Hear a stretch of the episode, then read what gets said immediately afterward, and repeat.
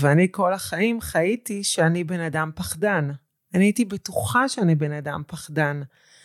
ולפני כמה חודשים, למען האמת לפני ארבעה וחצי חודשים, אני החלטתי שאני עוצרת את החיים שלי, אני בעלת עסק כבר 15 שנה, עסק עצמאי, אה, תוכניות מאוד גדולות, קורסים מאוד גדולים, העסק הוא ענבל לוי, ואני החלטתי לפני ארבעה וחצי חודשים שאני עוצרת את החיים שלי, עוצרת את העסק שלי, אה, עוצרת את הזוגיות שלי, עוצרת את ההורות שלי, ואני פשוט נוסעת אה, למסע רוחני ל-64 יום למזרח. וואו. ואני זוכרת שהדבר הראשון שאנשים אמרו לי, וואו, איזה אמיצה את. ואני אומרת, כאילו, מה, באמת? אני, אני באמת אמיצה? לא, אני בן אדם פחדן. אומרים לי, לא, לא, לא, את, את עושה משהו שאנשים נורא רוצים לעשות, והם לא עושים. ואז פתאום אני קלטתי שאולי בעצם מה שאני מספרת על עצמי זה לא האמת.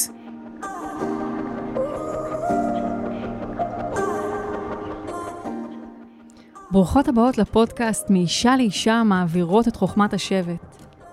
בעולם העיר מבוסס תוצאות שמושתת על ערכים זכריים, אנחנו אנשים שמתפקדות על הרבה כובעים, בית, משפחה, עשייה עסקית, קל לנו ללכת לאיבוד, להתרחק מהטבע ומהקול האמיתי שלנו ולשכוח את עצמנו. פעם, אנחנו הנשים היינו נפגשות כמדי חודש באוהל האדום. שם היינו מתכנסות יחד, משתפות ומורידות מהלב שלנו את מה שיושב עלינו. שם היינו גם חולקות ידע ותובנות אחת עם השנייה, ונזכרות בעצמנו. החוכמה הזאת עברה מאישה לאישה, מסבתא לנכדה, מאימא לבת, עד ש... עם השנים, העולם התפתח וחוכמת השבט העתיקה הלכה ונעלמה. והיום, החוכמה והתובנות האלה כבר לא זמינות לנו. הבקשה שלי באמצעות הפודקאסט הזה היא להחזיר את הרע ליושנה, לאחד את השבט הנשי, לאפשר לכל אישה ואישה להיתמך על ידי חוכמת השבט ולקבל את הרפואה, התובנות וההשראה מהשבט הנשי שלה. אני מיטל פרייברג לוסטיג, מומחית לתת מודע, מרצה, אומנית יוצרת תכשיטי עוצמה, אימא, אשת איש ומנחת הפודקאסט מאישה לאישה.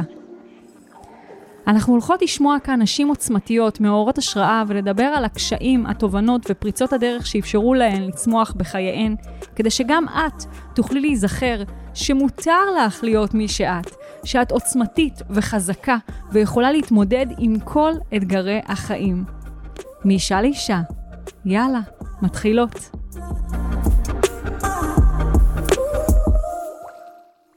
אז תגידי, אם היינו עכשיו יושבות באוהל האדום, ומסביבנו הרבה נשים, חלקן צעירות יותר, חלקן בוגרות יותר, בשלות יותר, בשלות פחות, מלא מלא נשים, נשים, נשים. והייתי ככה שואלת אותך על uh, משהו שפיצחת בחיים. את יודעת, אנחנו בדרך כלל מגיעות אלינו להתייעץ נשים על, על הדבר הזה שפיצחנו אותו. בדרך כלל אנחנו מייעצות ומדברות על הדבר הזה שפיצחנו אותו. כל אחת מאיתנו יש את הדבר הזה שפיצחנו אותו. אז מה זה הדבר הזה שהיית uh, מדברת עליו? הייתי מדברת על שני דברים. הדבר הראשון זה שכל אחת מגיע לה להצליח, מגיע לה להיות מאושרת והיא יכולה לעשות את זה. אני מאוד מאמינה בכוח של נשים. והדבר השני זה האומץ לחיות את החלומות שלך. את יודעת שככה קוראים לעסק שלי. לא. אז לא סתם הגעת לפה. ככה קוראים לחברה שלנו, האומץ לחיות את החלומות שלך. וואי. מה, אנחנו גרים במושב אומץ. יש לי קעקוע של אומץ על היד. אז הגעת למקום הנכון. בלתי רגיל. אז, אה, אז אני אגיד למאזינות שלנו שהיום אנחנו הולכות לדבר כאן על אומץ. ואני חושבת שאין אה, דבר יותר מדויק מלדבר דווקא היום במקום הזה שאנחנו עוברות בתעלת אה, לידה, אחרי uh, תקופה אחת המטלטלות שיש בשנה, דרך אגב, לפני השער הזה של uh, פורים, של העד לא ידע שיורדת הערה מאוד מאוד גדולה, זה אחד השערים היותר מטלטלים, ואומץ מאוד נדרש בנקודה הזאת. והיום יש לי את הזכות לארח כאן את ענבל לוי, שהיא מנהלת המרכז לנומרולוגיה וצמיחה אישית, מומחית בקידום אנשים, כבר 20 שנה שהיא, אה, שהיא פעילה, והיא אישה עוצמתית ואמיצה, ואני ממש אה, מתרגשת שהיא באה לכאן אה, ורוצה לדבר על אומץ, שזה באמת אחד הדברים שאני מאוד מאוד מחוברת אליהם. אז רציתי להגיד לך, קודם כל, באמת, תודה שבאת, זכות גדולה.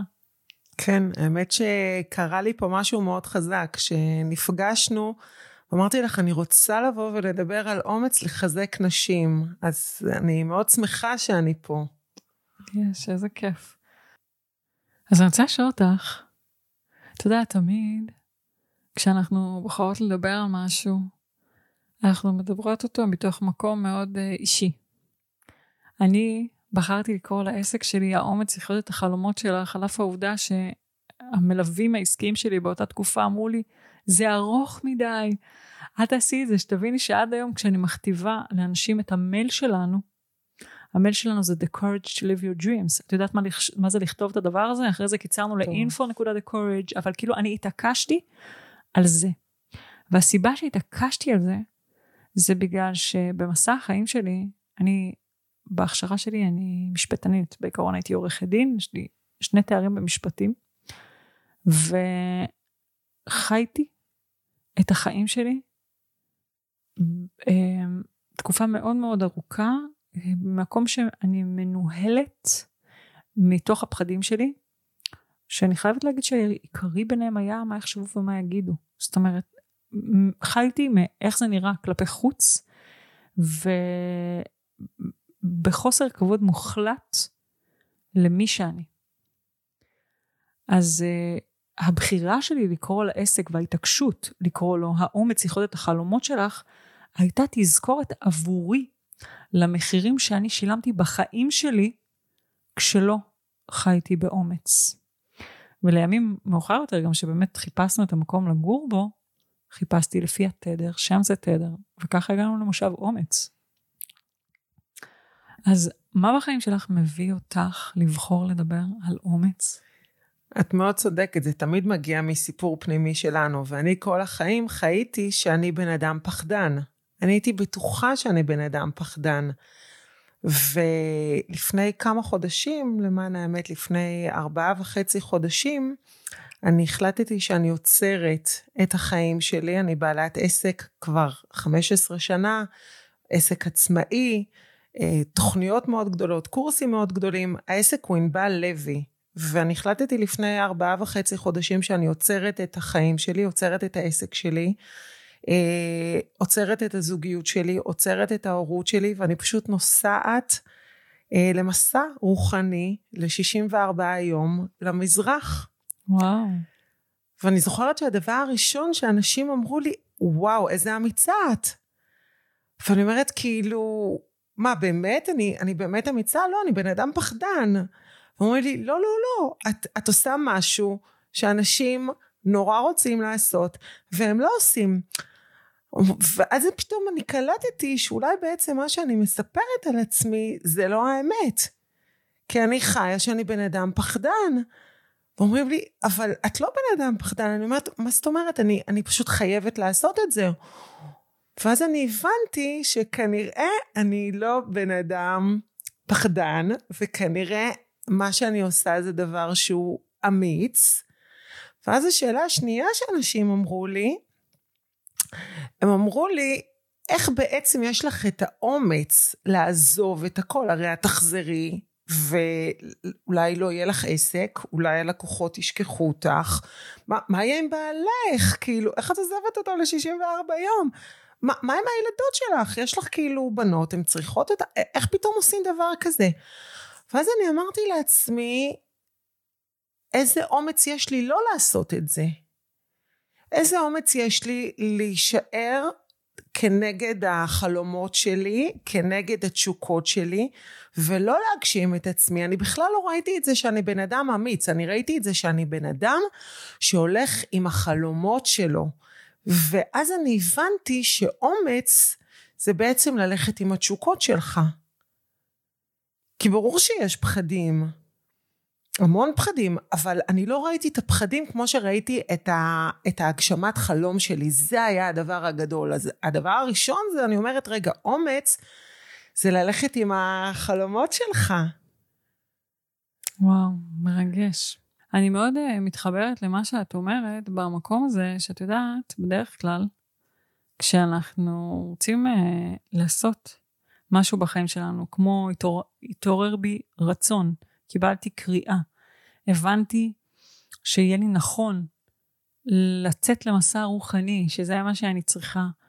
ואת יודעת, אנחנו כנשים שמחוברות לאינטואיציה שלנו, לא מעט בחיים שלנו מקבלות כזאת קריאה, ובדרך כלל יש איזשהו קול, הקול של הפחד, שאומר לנו, מה, נתחרפנתי? מה, מה יהיה עם הילדים שלי? מה יהיה עם העסק שלי? מה יהיה? בדיוק כמו כל הקולות האלה שידדו לך מבחוץ, קולות ש... פנימיים שהיו אצלך וידדו לך מבחוץ. ולרוב באמת הנטייה של המוח שלנו להסתכל על המחירים שנשלם אם נעשה את הצעד הזה. ובאמת המקום אה, בנגטיב, זאת אומרת בחיובי זה, אה, אני לא יכולה לרדוף אחרי החלומות שלי או ללכת אחרי החלומות שלי, אבל בנגטיב היינו רוצות להסתכל על ה... באומץ על המחירים שנשלם אם לא ניסע. כי יש מחירים גם שם, כמו שאת אומרת. כמו שיש את המחירים האלה שיכול להיות שאני אשלם, שאני חייבת להגיד, מניסיון של מישהי שצועדת בדרך האומץ לא מעט זמן, לרוב המחירים האלה שאנחנו חושבים שנשלם אם נלך אחרי החלומות שלנו, הם מחירים מדומיינים. כי בעצם כשהנשמה שלנו מורידה לנו איזושהי, איזושהי בקשה עמוקה, של החלק האנושי שבנו, אה, נראה לא הגיוני ללכת אחריה, כי אז נשלם את המחירים. כשאנחנו באומץ בוחרות ללכת אחריה, הכל מסתדר. כולם מבינים, ופתאום אנחנו באות ומשתפות את הדבר הזה ואומרים לנו יופי וכל הכבוד שאת בוחרת בעצמך. גם, גם בזוגיות וגם יש פרגון. כי הסביבה בעצם מגיבה לתדר שלנו. אז אני מאוד אה, מתחברת למקום הזה, ורוצה לשאול אותך, באיזה אופן תוגמלת, או באיזה אופן הבריאה תגמלה אותך על ההחלטה הזאתי לבחור באומץ להקשיב לקריאה הפנימית הזאת? אני חושבת שקודם כל הדבר הכי, הכי מיידי שהרגשתי זה מין תחושה של חופש מטורפת. זו תחושה שאתה לא מדבר על איך להיות בחופש, אלא אתה בהוויה של חופש. אם, אם מישהו חי פעם בתחושה הזאת של חופש, הוא עכשיו מבין למה אני מתכוונת. זו תחושה שאין עבר, אין עתיד, יש רק את הרגע הזה, וזו תחושה שהיא מאוד מאוד חזקה. אני, אני הרגשתי בחיים כמו שהרבה מאוד זמן לא הרגשתי לפני כן, והחיים שלי מדהימים. יש לי זוגיות מדהימה, יש לי הורות מדהימה, העסק שלי באמת ברוך השם, אני עוזרת לאלפי אנשים, אבל התחושה הזאת שאני עושה משהו עבור עצמי, זו תחושה שהיא מאוד מאוד חזקה. והדבר הראשון שהרגשתי זה המקום הזה של החופש. הדבר השני שהרגשתי, זה שאחרי שאני החלטתי כבר שאני נוסעת לחו"ל, אז פתאום אני הבנתי שגם אין לי מי לנסוע. אז זה לא שכאילו נסעתי עם עוד מישהי, חלק מאוד גדול מהטיול אני בכלל נסעתי לבד, ואז היה לי עוד שיחה. רגע, אבל את נוסעת לבד? כאילו, מה, מה, מה יקרה? מישהו יתפוס אותך? כאילו, מה, מה את עושה?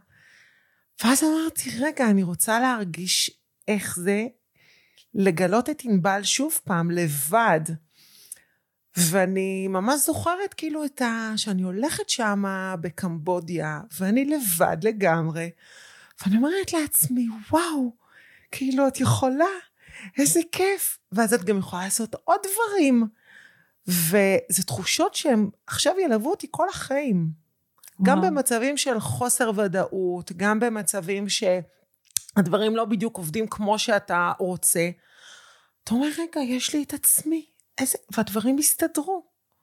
אז זה מתנות מאוד מאוד חזקות שאני חוויתי אותן, הן קיימות עכשיו בתוכי לכל, לכל פעילות שאני צריכה לעשות בעצם. אני מאוד מתחברת למה שאת אומרת, את יודעת, לפני כמה שנים, כחלק מהמקום הזה של לתרגל אומץ, כי אני, אני חושבת שזה שריר, את יודעת, אה, סיפרתי באמת על, ה, על התנועה שלי ממקום של לחיות בפחד למקום של לעבור לחיות באומץ. אה, אני חושבת שאומץ, לתרגל אומץ זה שריר, כי באיזשהו מקום, על אף העובדה שמחיבור או ממעבר, מפחד לאומץ על ידי איזו החלטה אמיצה שקיבלתי, בתחילת הדרך שלפני שמונה שנים היה פשוט להתפטר, כאילו זו הייתה ההחלטה הראשונה שחיברה אותי למקום הזה של תחושת החופש ותחושת העוצמה הזאת שאת מדברת עליה, מה שנקרא זר לא יבין חוץ ממי שקיבל את ההחלטה ונהנה מהתחושה הזאת. יש הרבה דברים ש... כשאנשים מגיעים אלינו ללמוד תהליכים, לא פעם אני פוגשת אה, שנורא מסתכלים עלייך כאלה בעיניים אה, מלאות תקווה כזה של תבטיחי לי שזה יעבוד.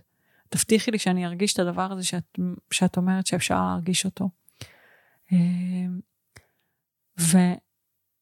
ו או, או יותר מזה, את השאלה של לא תבטיחי לי איך לעבוד, כמו איך אני יודע שזה יצליח. ואת יכולה לתאר לבן אדם איך מרגישה תחושה של, של חופש שהיא מגיעה כתוצאה מבחירה אמיצה, אבל זה כמו לדבר על רגש לעומת להרגיש אותו. זה לא אותו דבר, זה שני דברים שונים לחלוטין. כמה, ש... כמה שאת תספרי למי שמקשיבה לנו, כמה זה, כמה זה מדהים, תחושת החופש הזאתי, עד שהיא לא תעשה את הצעד הזה בעצמה, היא לא תרגיש אותו. נכון.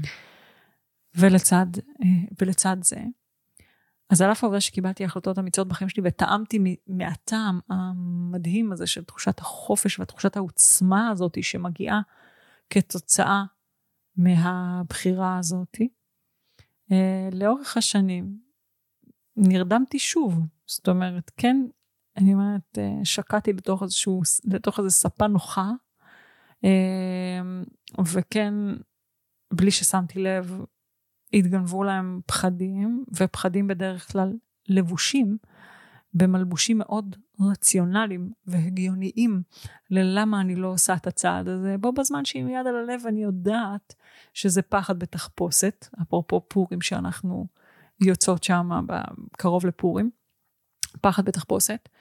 אמ, איך, אה, או אני אשאל, איך זה היה בחיים שלך? זאת אומרת, אישה קמה בבוקר ומקבלת החלטה לצאת למסע רוחני.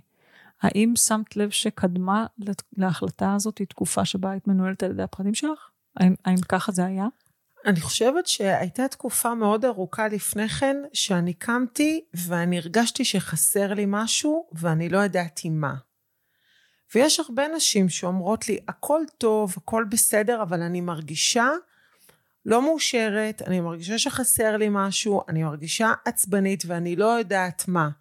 שימו לב, אם זה קורה, התחושות האלה, אז תעצרו רגע, כנראה שיש משהו. אם אתה מרגיש שאתה במלחמת הישרדות, אם אתה מרגיש שאתה מגיע ואתה כבר באפיסת כוחות, אם אתה מרגיש שאתה קם בבוקר ואתה קם עייף או מדוכא לקראת יום חדש, צריך לעצור. יש פה משהו שהוא לא במתאם לאיך שאתה רוצה לחיות. זה סימנים מקדימים. עכשיו, אצלי זה בכלל קרה, זה כאילו, זה פתאום יצא, וזה יצא בתקופה הכי לא מתאימה, כביכול. מה זה אומר? אני תמיד ככה. כן, אבל באמת, כאילו, אם את היית אומרת לי שעה לפני שאני אחליט את זה, שזה מה שיקרה עוד שעה, הייתי אומרת לך, נראה לך. אה, אני החלטתי את זה שאני הייתי בשבעה של אבא של גדי, של בעלי. אבא שלו נפטר, אבא שלו תמיד היה הדמות החזקה במשפחה, הדמות שחיה את החיים, ה... כולנו תמיד דיברנו על מוני שהוא כאילו האריה בבית ובמשפחה, ואני מוצאת את עצמי בשבעה שלו, ואני פתאום בשבעה שלו מדברת, מגיעים כל מיני אנשים שאתה לא פוגש אותם שנים, אבל אני פוגשת איזה חברה ששנים אני לא פוגשת, ואני אומרת לה, תקשיבי, משהו לא, לא טוב לי. היא אומרת לי, מה קרה? היא אומרת לה, לא טוב לי, משהו חסר לי, משהו חסר לי. היא אומרת לי, אבל תראי, נו די, תראי הכל, הכל. והיא אומרת לי, ענבל, מה את רוצה? ופתאום יצא לי, אני רוצה חופש, אני רוצה חופש, אני רוצה לנסוע לחו"ל. עכשיו, אני תוך כדי שאני אומרת את זה, אני אומרת לעצמי, כאילו, את קולטת שאת בשבעה של חמך, עכשיו בעלך הכי צריך אותך, עכשיו זה מה שאת צריכה, חופש? ואז אני מהר, אני אומרת לעצמי, טוב, כאילו, אוקיי, בסדר, יום אחד אני אעשה את זה. ואני אחרי שעה אמרתי לגדי בעלי, בשבעה, תקשיב, אני צריכה לצאת לחופש, ואני באותו רגע אומרת לעצמי, אבל זה לא הזמן. וזה היה חזק ממני. ואני אמרתי את זה, כמו שאת אומרת, אתה אומר את זה, לפעמים אתה כל כך בצורה אותנטית חי את זה, שהצד השני הוא פתאום מבין אותך. ואמרתי לו, תקשיב, אני, אני מרגישה שמשהו עובר עליי ואני צריכה עכשיו את החופש הזה. ו, והוא, והוא קיבל את זה, הוא הבין את זה, כאילו בתקופה הכי שזה לא אפשרי שזה יקרה, בתקופה הכי לא נכונה, ושם זה קרה. וזה היה מדהים. את אומרת, הרגשתי שמשהו חסר לי. ואז אמרת שמה שחווית במהלך הרגעים במסע הזה, שחווית את עצמך. זאת אומרת, זה שלרגע לא היה תפקיד שהיית צריכה לעשות בחיים שלך. לא היית בתפקיד של להיות האישה של, לא היית בתפקיד של להיות האימא של, לא היית בתפקיד של להיות המורה של. אפשר לך רגע להיות רק את. ויכול להיות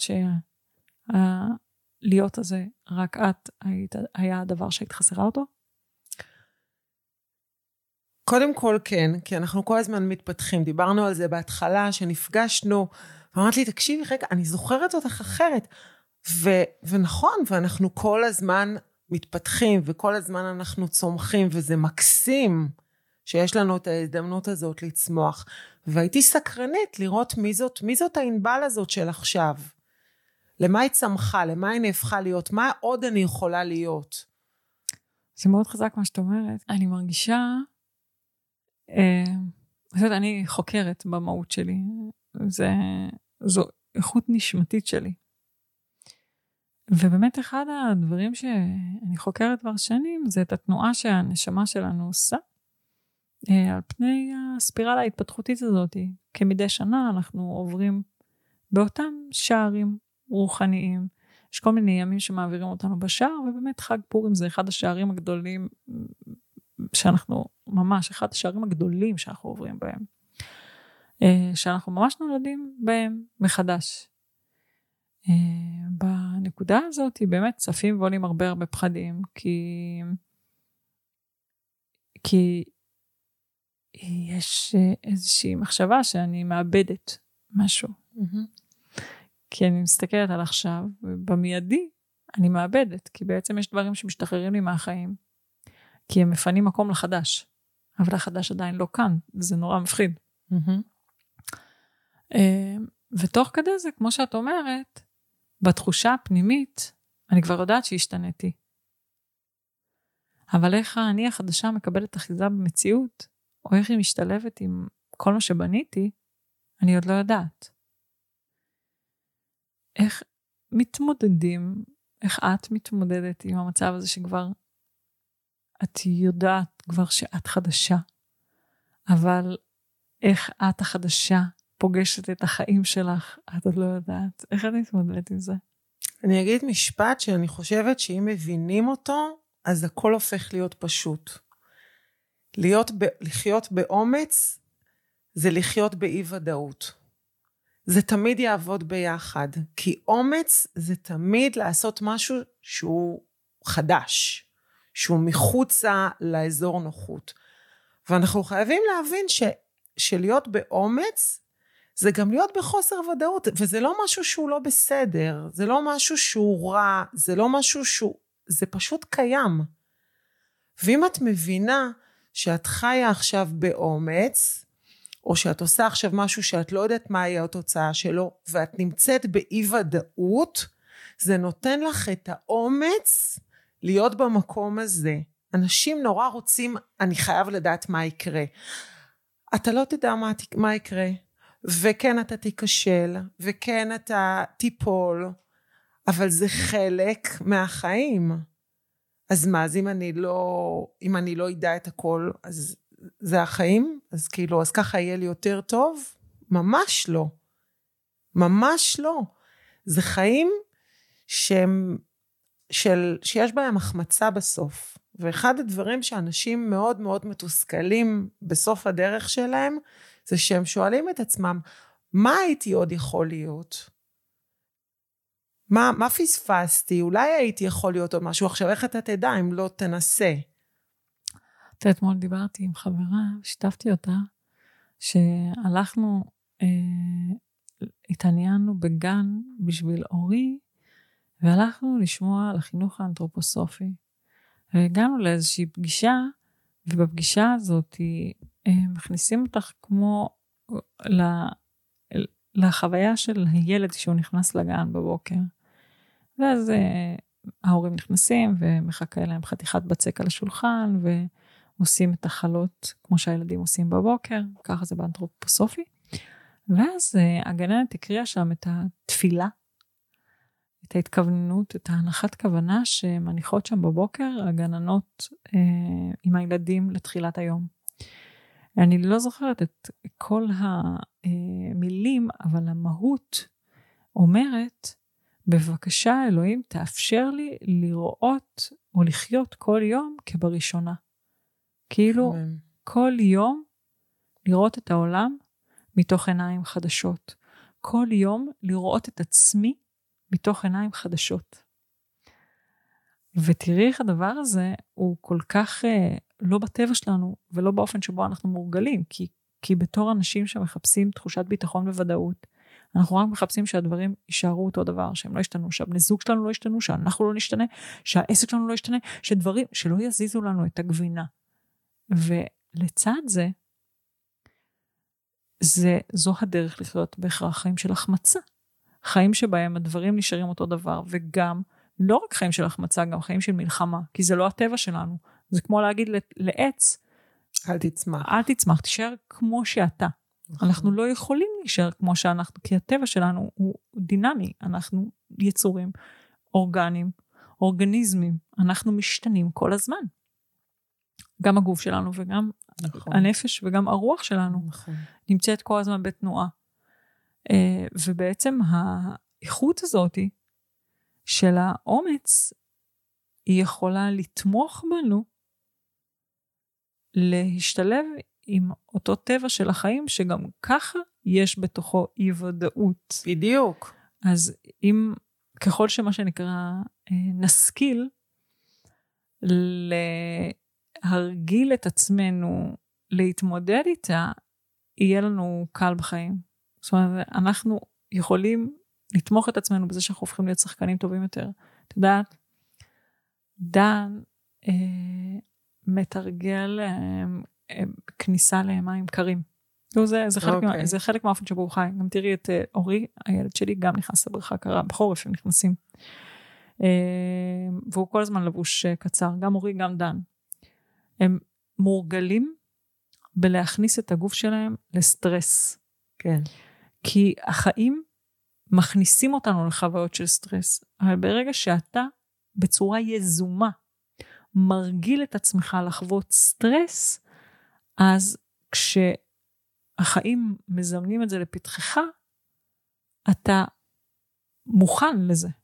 כן. אתה מאומן לזה, כי אימנת את עצמך בתנאים, בתנאי מעבדה, אימנת את עצמך להכיל סטרס, אז הוא לא אה, גורם לך לחולי.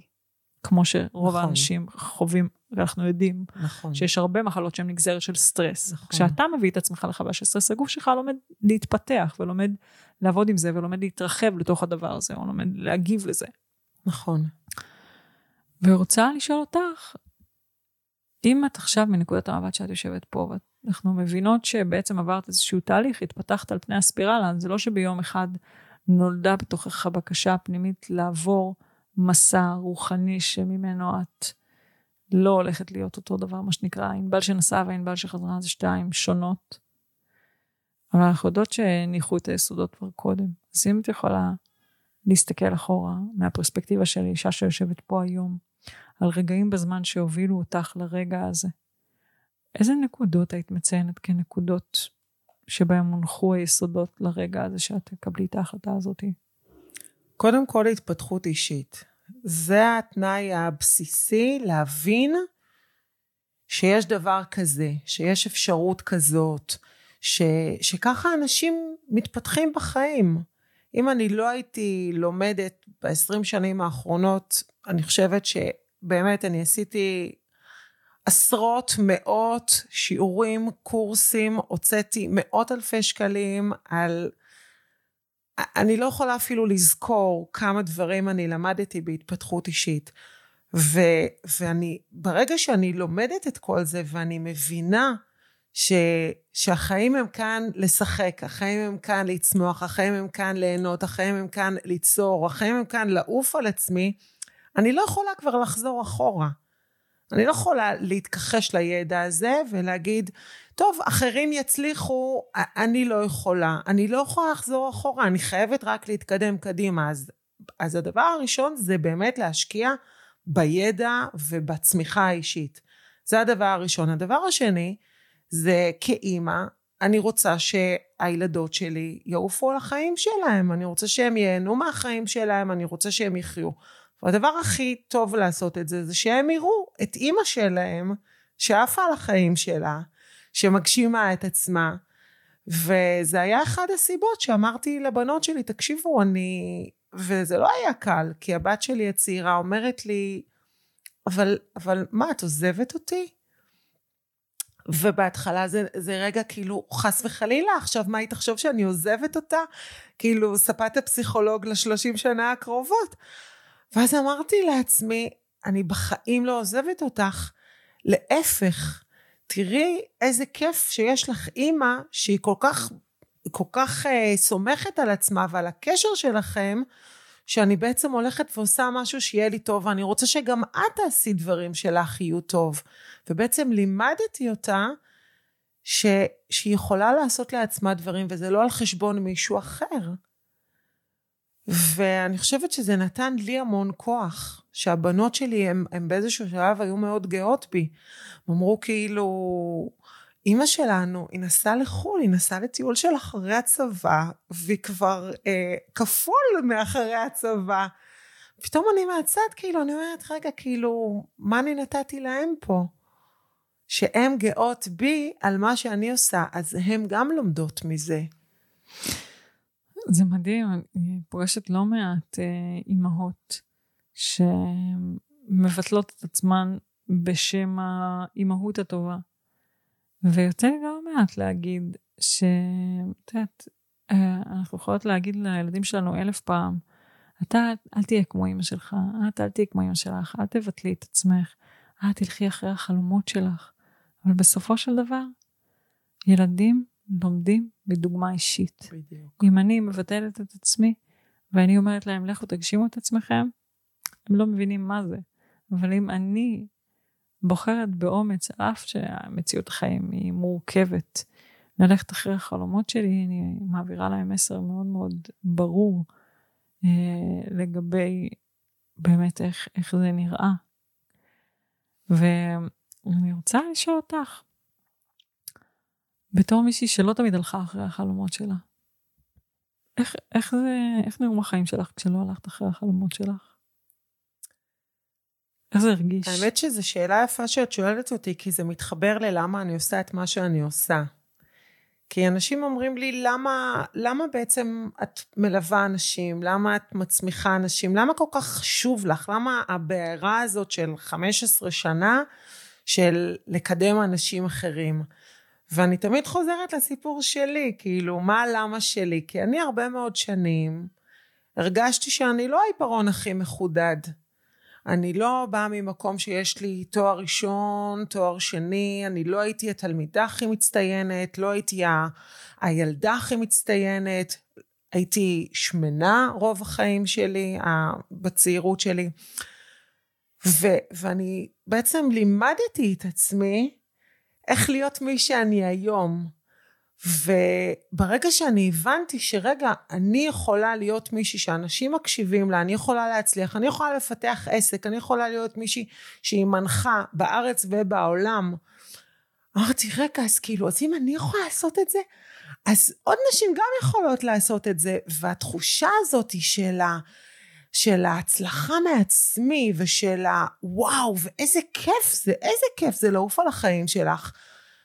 וזה אני חושבת הדבר שהוא הכי מזין אותי לקום כל בוקר ולעזור לנשים אחרים. גם אתם יכולות לעשות את זה, אני מאמינה בכם.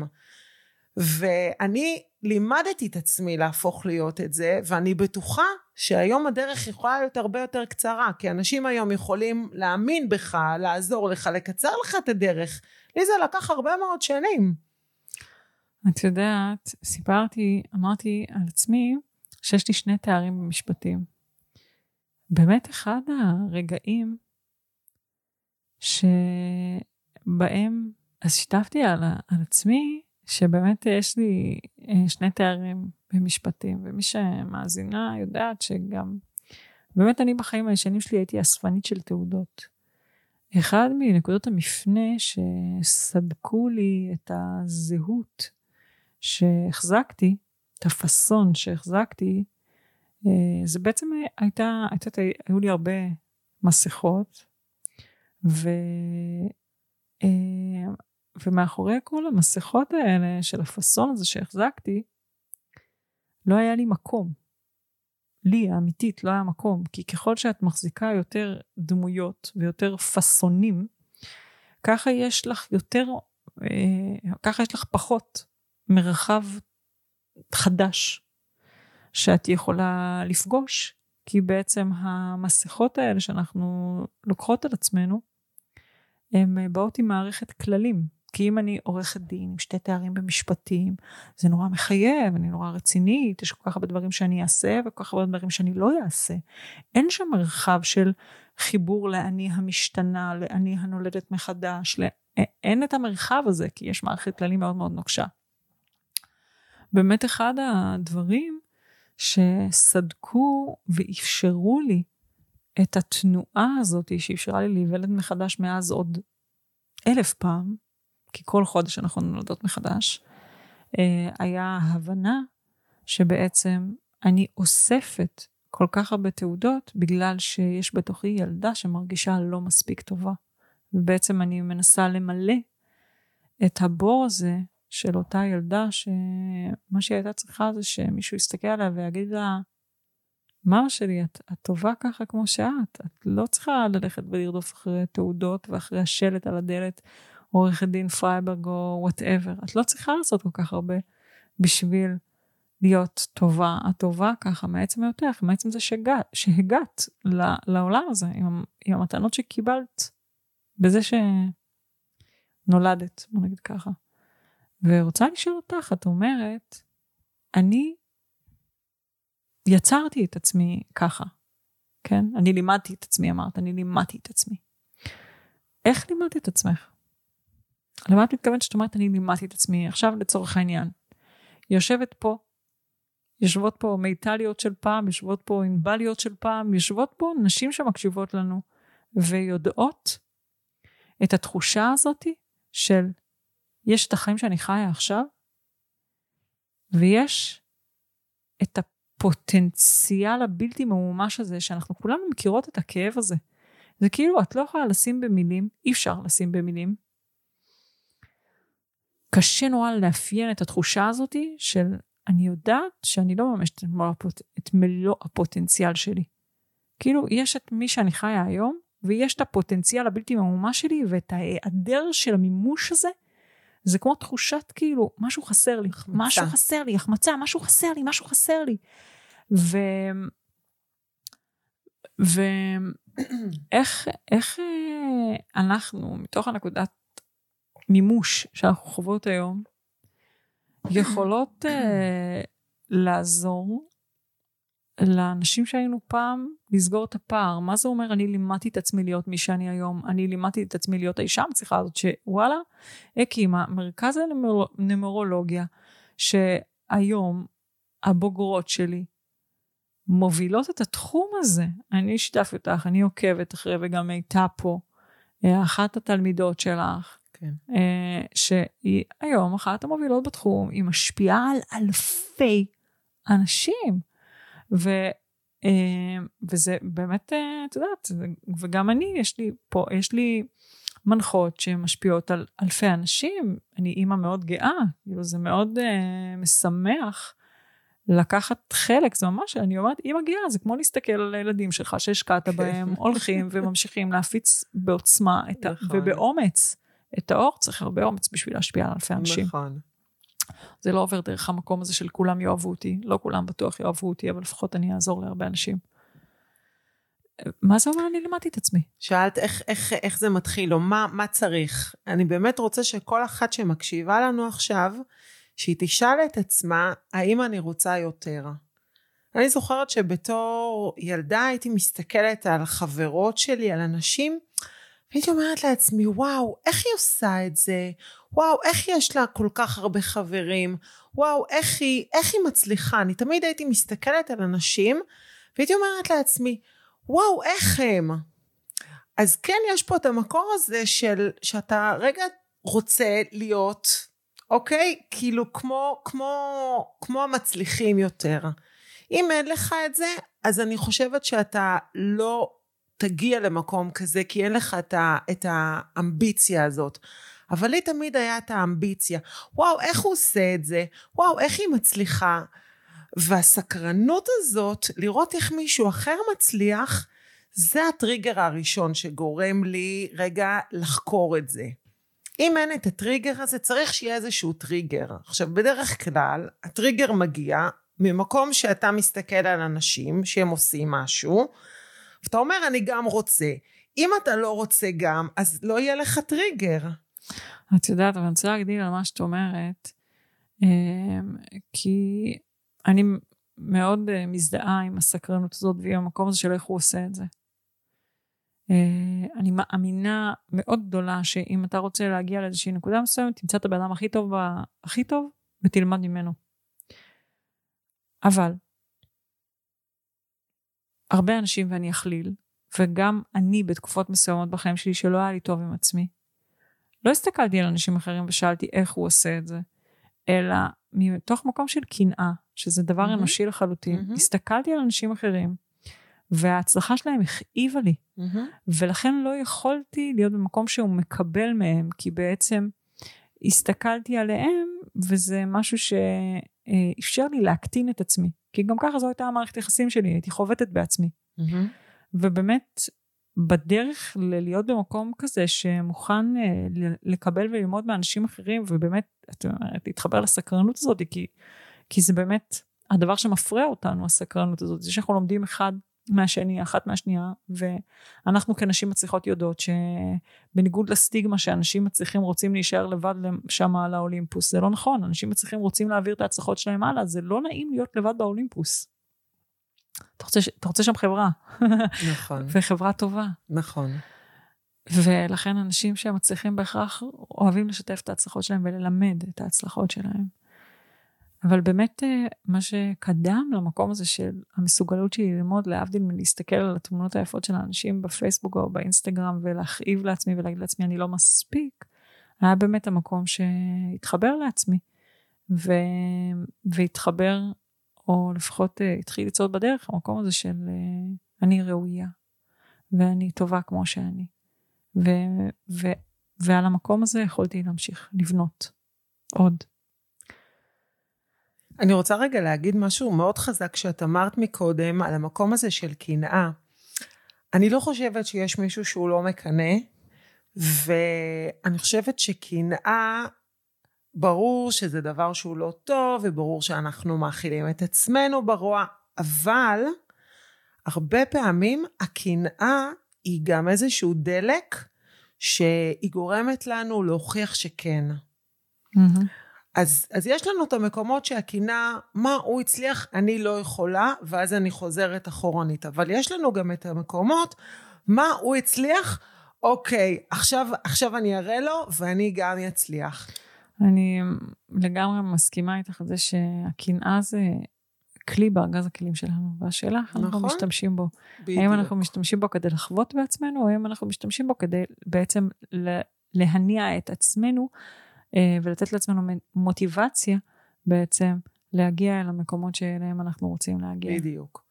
ועוד משהו על הקנאה, כי הקנאה זה משהו שאני, הוא מלווה אותי מאוד חזק. אני, אנחנו חברים שונאים, אני והקנאה. אז אני מכירה את, ה, את המושג הזה חזק. אה, הרבה פעמים שהקנאה מורידה אותי, לא ברגעים שהיא, שאוקיי, אני אוכיח, אלא במקומות שזה הופך אותי לקטנה, יש שני דברים שעוזרים לי.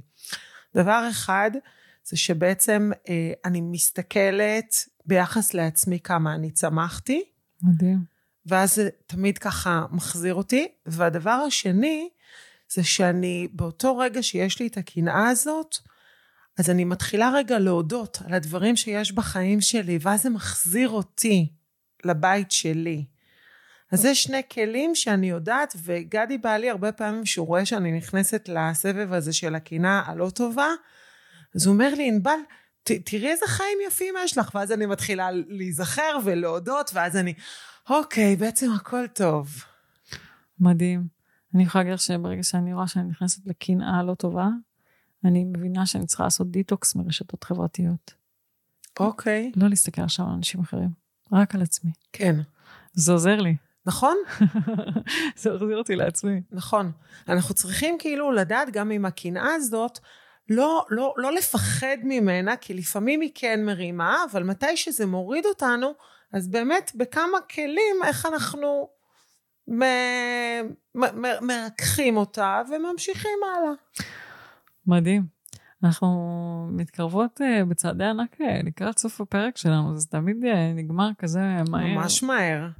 אבל יש לנו עוד כמה שאלות. אני רוצה לשאול אותך, איך בכלל הגעת לתחום של הנומרולוגיה? זו שאלה יפה. אם אני אגיד לך שזה הגיע אליי, אני אאמין לך. זה פשוט הגיע אליי. אני לא קמתי יום אחד בבוקר ואמרתי, אני רוצה להיות נומרולוגית. לא, לא ידעתי בכלל מה זה נומרולוגיה, באתי, ש... באתי ממקום אחר לגמרי, הייתי מעצבת גרפית.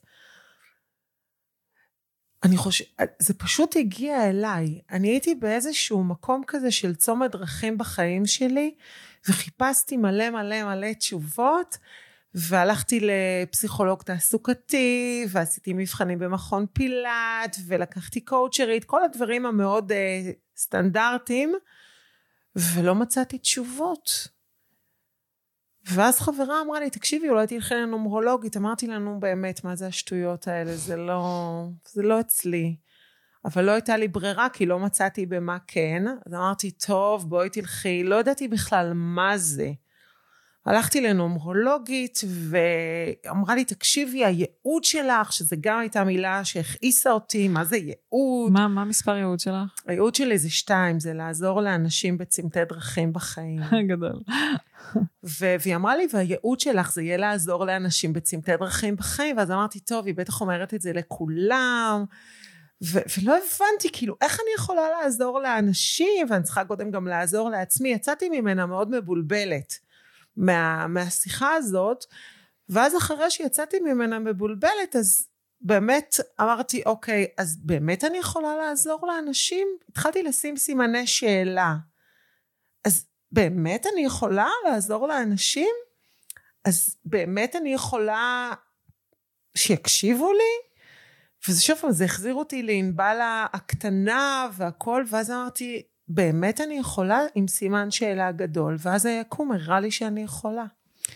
את יודעת, זה מאוד... אה, אמרתי לך שהפודקאסט הזה הוא תהליכי, ואני מרגישה שזה מאוד מדויק כשאת מביאה את זה לכאן, את מה שאמרת עכשיו. כי גם אני בתחילת הדרך שלי, שלא ידעתי מה אני רוצה, הלכתי ועשיתי אבחון אצל גרפולוגית. והלכתי ועשיתי, אה, הלכתי לקורות בקלפים. אה, ובעצם רציתי באמת לקבל איזושהי הכוונה, ל... הייתי בצומת דרכים ורציתי לקבל הכוונה לאן אני הולכת. אה, וגם כעבור כמה שנים, אה, דרך אגב, קיבלתי מהם הכוונה מאוד מדויקת ולא הקשבתי. סבבה? לא הקשבתי.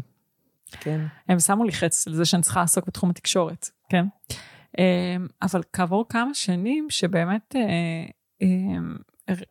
עברתי תהליך של, תהליך פנימי של שינוי וחיפשתי את עצמי, שאלתי שאלות.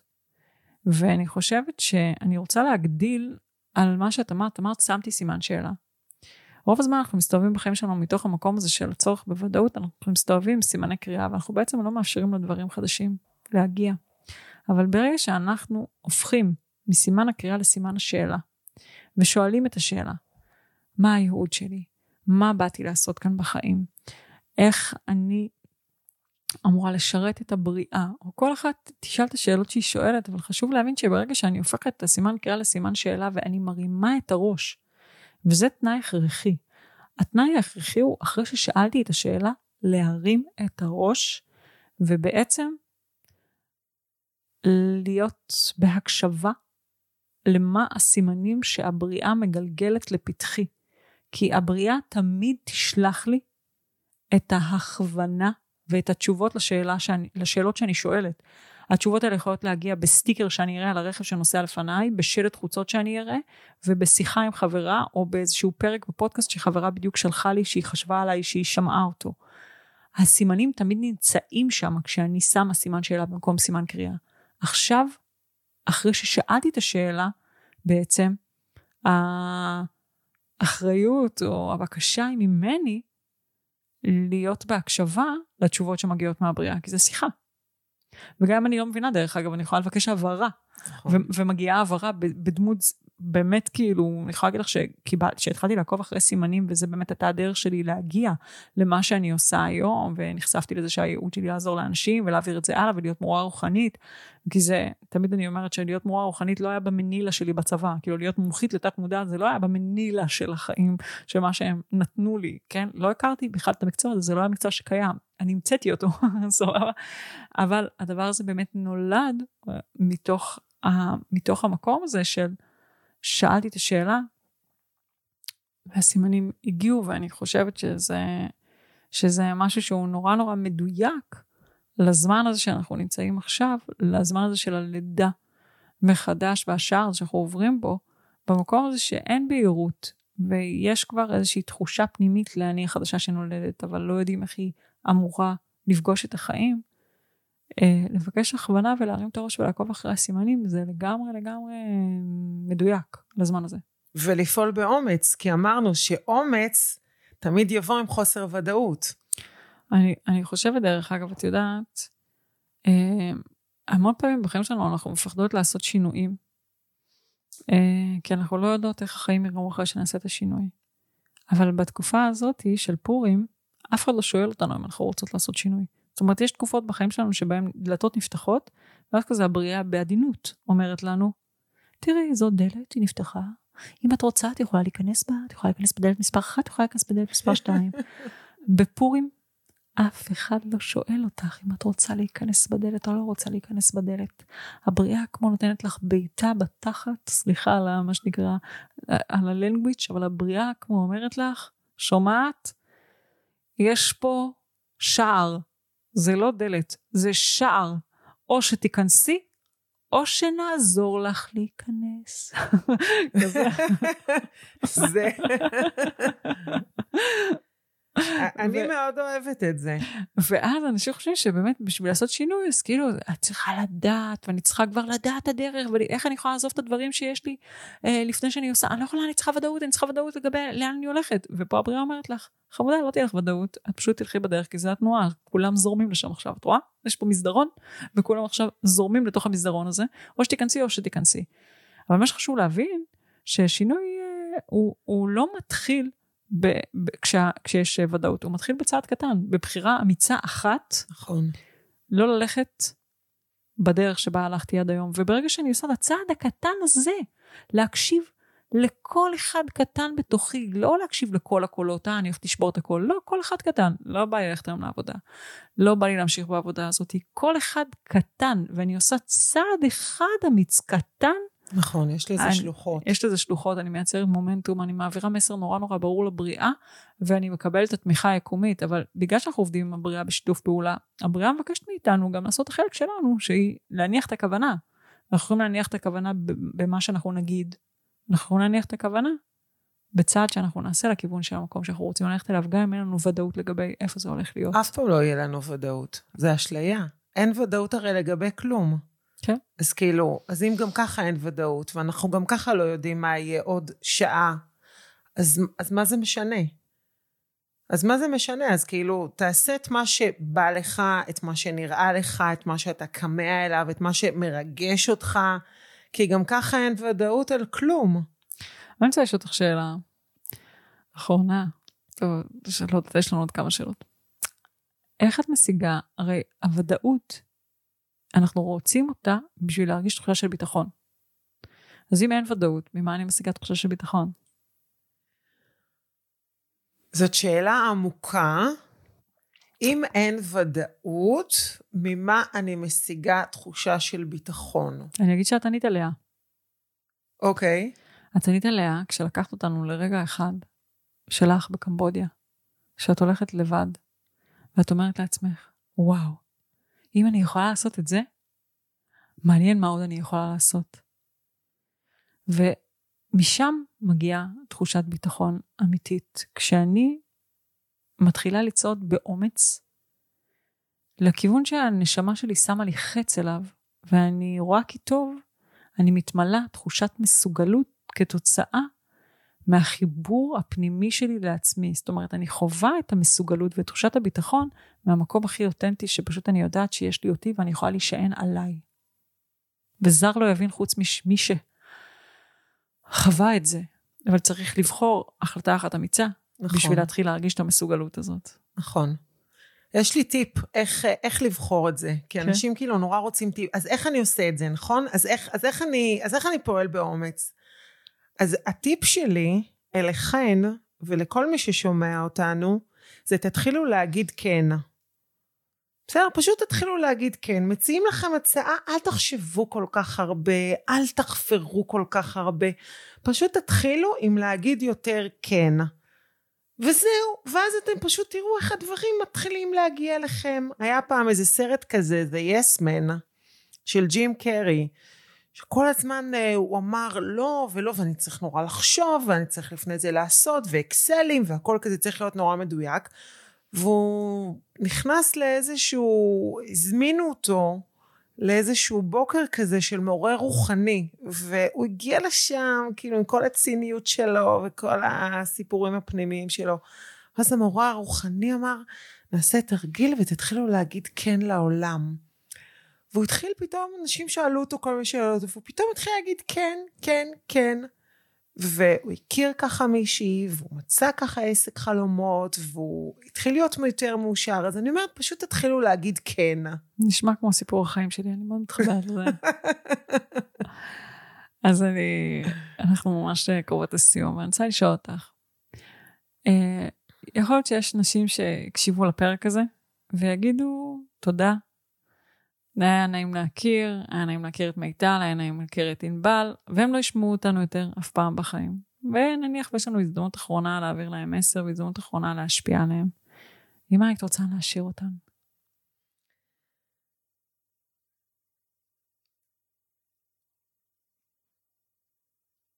הייתי רוצה להגיד לכל אחת ואחד ששומע אותנו, שלהיות אמיץ זה לרדת למגרש של החיים שלנו. ואין דבר יותר מתגמל מלהיות במגרש של החיים שלך, מלחיות את החיים שלך כאילו אתה לא יודע מתי זה ייגמר. אז תחיה אותם עכשיו בצורה הכי שאתה תהיה דלוק על עצמך, ברמה כזאת שאם עוד שעה אתה נמצא במקום שאתה עושה סקירה אחורנית על החיים שלך, ותגיד וואלה, כמה דברים עשיתי, כמה דברים ניסיתי, כמה דברים... פשוט ככה. אני, זה נורא נורא אה, מרגש אותי לעוף על החיים שלי. ו, וזה מה שאני מעבירה לכם, כאילו תעופו על החיים שלכם בצורה הכי גדולה שיכולה להיות. את יודעת, חיברת אותי עכשיו לרגע מה זה חזק. לפני כמה שנים אני ודן היינו אה, בפורים. אורי היה בן חצי שנה. היינו בפורים בפסטיבל, שהוא קורה גם עכשיו, בים המלח השנה גם. אני, באופי שלי, תמיד הייתי רואה את המסיבה מהצד. את יודעת, כאלה שעומדות בצד ומסתכלות על אנשים רוקדים. אף פעם לא רוקדת באמצע הרחבה. תמיד עומדת מהצד ורוקדת גם בצד, אבל אף פעם לא בתוך הרחבה.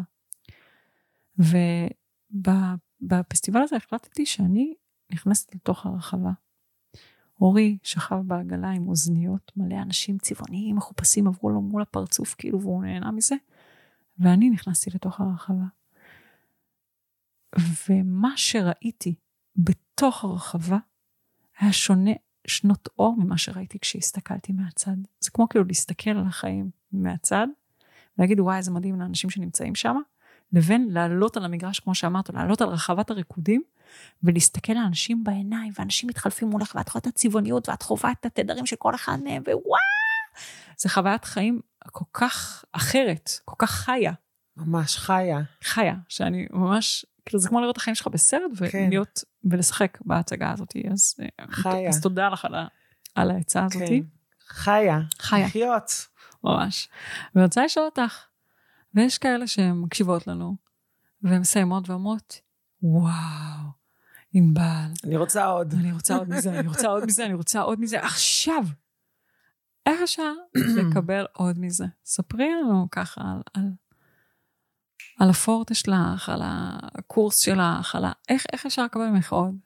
אז קודם כל הפורטה שלי זה באמת כמו שאמרת מקודם, אני מומחית בלתת לאנשים אחרים את הכלים שהם יכולים להצליח. אני יודעת איך להיות צינור של ידע ככה שאחרים יכולים לממש את זה. אז חלק מאוד מאוד גדול מהתלמידים שלי שלמדו נומרולוגיה הם בעצמם היום יועצים נומרולוגיים, אה, מורים לנומרולוגיה, מרצים, משתמשים בזה כחלק מארגז הכלים שלהם. אז כל מי שאוהבת לעזור לאנשים, אני באמת מזמינה אתכם, בואו ללמוד נומרולוגיה. זה אחד הכלים, לי זה שינה את החיים באופן אישי, ולתלמידים שלי זה שינה את החיים. אז בואו ללמוד נומרולוגיה. והדבר השני, זה שיש לי איזושהי תשוקה מאוד מאוד גדולה, לעזור לאנשים להרוויח יותר כסף. כי אני בעלת עסק עצמאי ואני הגעתי לזה, כמו שאמרתי מקודם, אין לי איזה תואר מהאוניברסיטה, אה, אני לא גדלתי בבית שלימדו אותי להיות עצמאית, ואני בניתי עסק מאוד מצליח. ואני יודעת איך לעזור לאנשים אחרים שגם הם יצליחו בחיים העסקיים שלהם. אז אם אתם בעלי עסק ואתם רוצים להרוויח יותר, ואתם רוצים ליהנות יותר מהעבודה שלכם, ואתם רוצים uh, לתת יותר ללקוחות שלכם, אני יודעת איך לעזור לכם לעשות את זה. Uh, ואני חושבת שלכל בן אדם שהוא עצמאי מגיע לו לעוף על העסק שלו ולהצליח יותר בעסק שלו. Uh, אז אני רוצה ש- שהם יבואו אליי. מדהים, אז אנחנו נשים להם uh, קישור, ששם אפשר יהיה לראות את התוכניות שלך. כן. מדהים, ואני אגיד שגם אה, דיברנו לפני זה ואמרנו שמי שיירשם דרך הפרק הזה, נכון. באמת אה, לקורסים שלך, אז גם יוכל ליהנות מהטבה נכון. בהקלדה של קוד קופון של מאישה לאישה. נכון. אז, אה, אז זה היה ובאמת אה, מצאתם אה, כי טוב ואתן רוצות להמשיך, אז גם בעצם זה שאתן מאזינות לנו, תוכלו ליהנות מההטבה ששמורה רק למאזינות של מאישה לאישה, תכניסו את הקוד קופון ותוכלו לקבל אותה. נכון. אז אני רוצה רגע לסכם את הפרק הזה, כי המאזינות שלנו אוהבות שמסכמים להם. ואני אגיד שדיברנו כאן היום בפרק הזה על איך לעבור בתעלת הלידה שאנחנו עוברות בה כרגע, ובעצם על כמה אה, האיכות הזאת של אומץ יכולה לתמוך אותנו כשאנחנו עוברות בתעלת הלידה הזאת, איך החלטה אחת אמיצה יכולה לאפשר לנו לחוות uh, את uh, תחושת החופש המדהימה הזאת שאנחנו חוות כשאנחנו בעצם מקשיבות, אני אגיד על האמת הפנימית שלנו, מקשיבות למי שאנחנו באמת, החיבור הזה למהות האמיתית שלנו, שלא מעט בחיים שלנו אנחנו שוכחות, לפעמים לא נותנות מקום. החיבור הזה, החזרה הזאת הביתה לתוך עצמנו, מאפשרת לנו להתחבר לתחושת עוצמה מאוד מאוד חזקה, שיש אה, בכוחה באמת אה, לעזור לנו בשער המאוד גדול שאנחנו עוברות בו כרגע. ודיברנו על המקום הזה שיש, כשאנחנו עוברות בשער הזה, יש אי ודאות, וכשאנחנו נולדות מחדש, אז אנחנו יכולות כבר להתחיל להרגיש את האני החדשה, אבל אנחנו לא יודעות איך היא באמת אמורה להתגשם בחיים שלנו, ואם אנחנו נשים סימני שאלה, נשאל את השאלות ונעקוב אחרי הסימנים, הבריאה אה, תאפשר לנו בעצם אה, לראות את הדרך החדשה הזאת שאנחנו אה, מתבקשות לברוא לעצמנו בחיים, לברוא את עצמנו מחדש בחיים. אז... אני, אני יכולה להוסיף רגע משהו על זה? כן. שעכשיו עלה לי תוך כדי.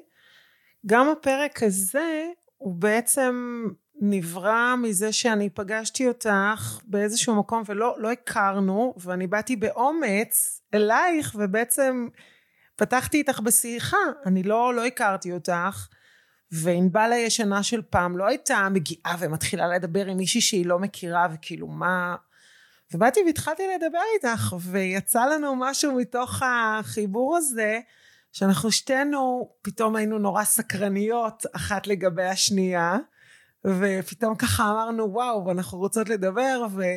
והיה פה. אז האומץ הזה הוא גם להתחיל לדבר עם אנשים שאתם לא מכירים ויכולים מזה גם לצאת חיבורים מדהימים. לגמרי, אני מאוד מתחברת לזה. אני רוצה להגיד לך תודה רבה. תודה שבאת לכאן. תודה על כל האור הזה שאת מביאה. כשדיברת ממש במעט אה, שתיארת את הרגעים במסע הרוחני שלך, וגם ברגעי הבחירה האלה, ממש יכולתי להרגיש את, ה, את תחושת החופש הזאת שאני מכירה. אז אני רוצה להגיד לך תודה על התזכורת הזאת, ותודה באמת אה, על, ה, על המסרים ש, שהבאת לכאן, התזכורת הזאת, כמה זה חשוב אה, לחיות באומץ, אני מרגישה שזה גם מאוד נכון לי.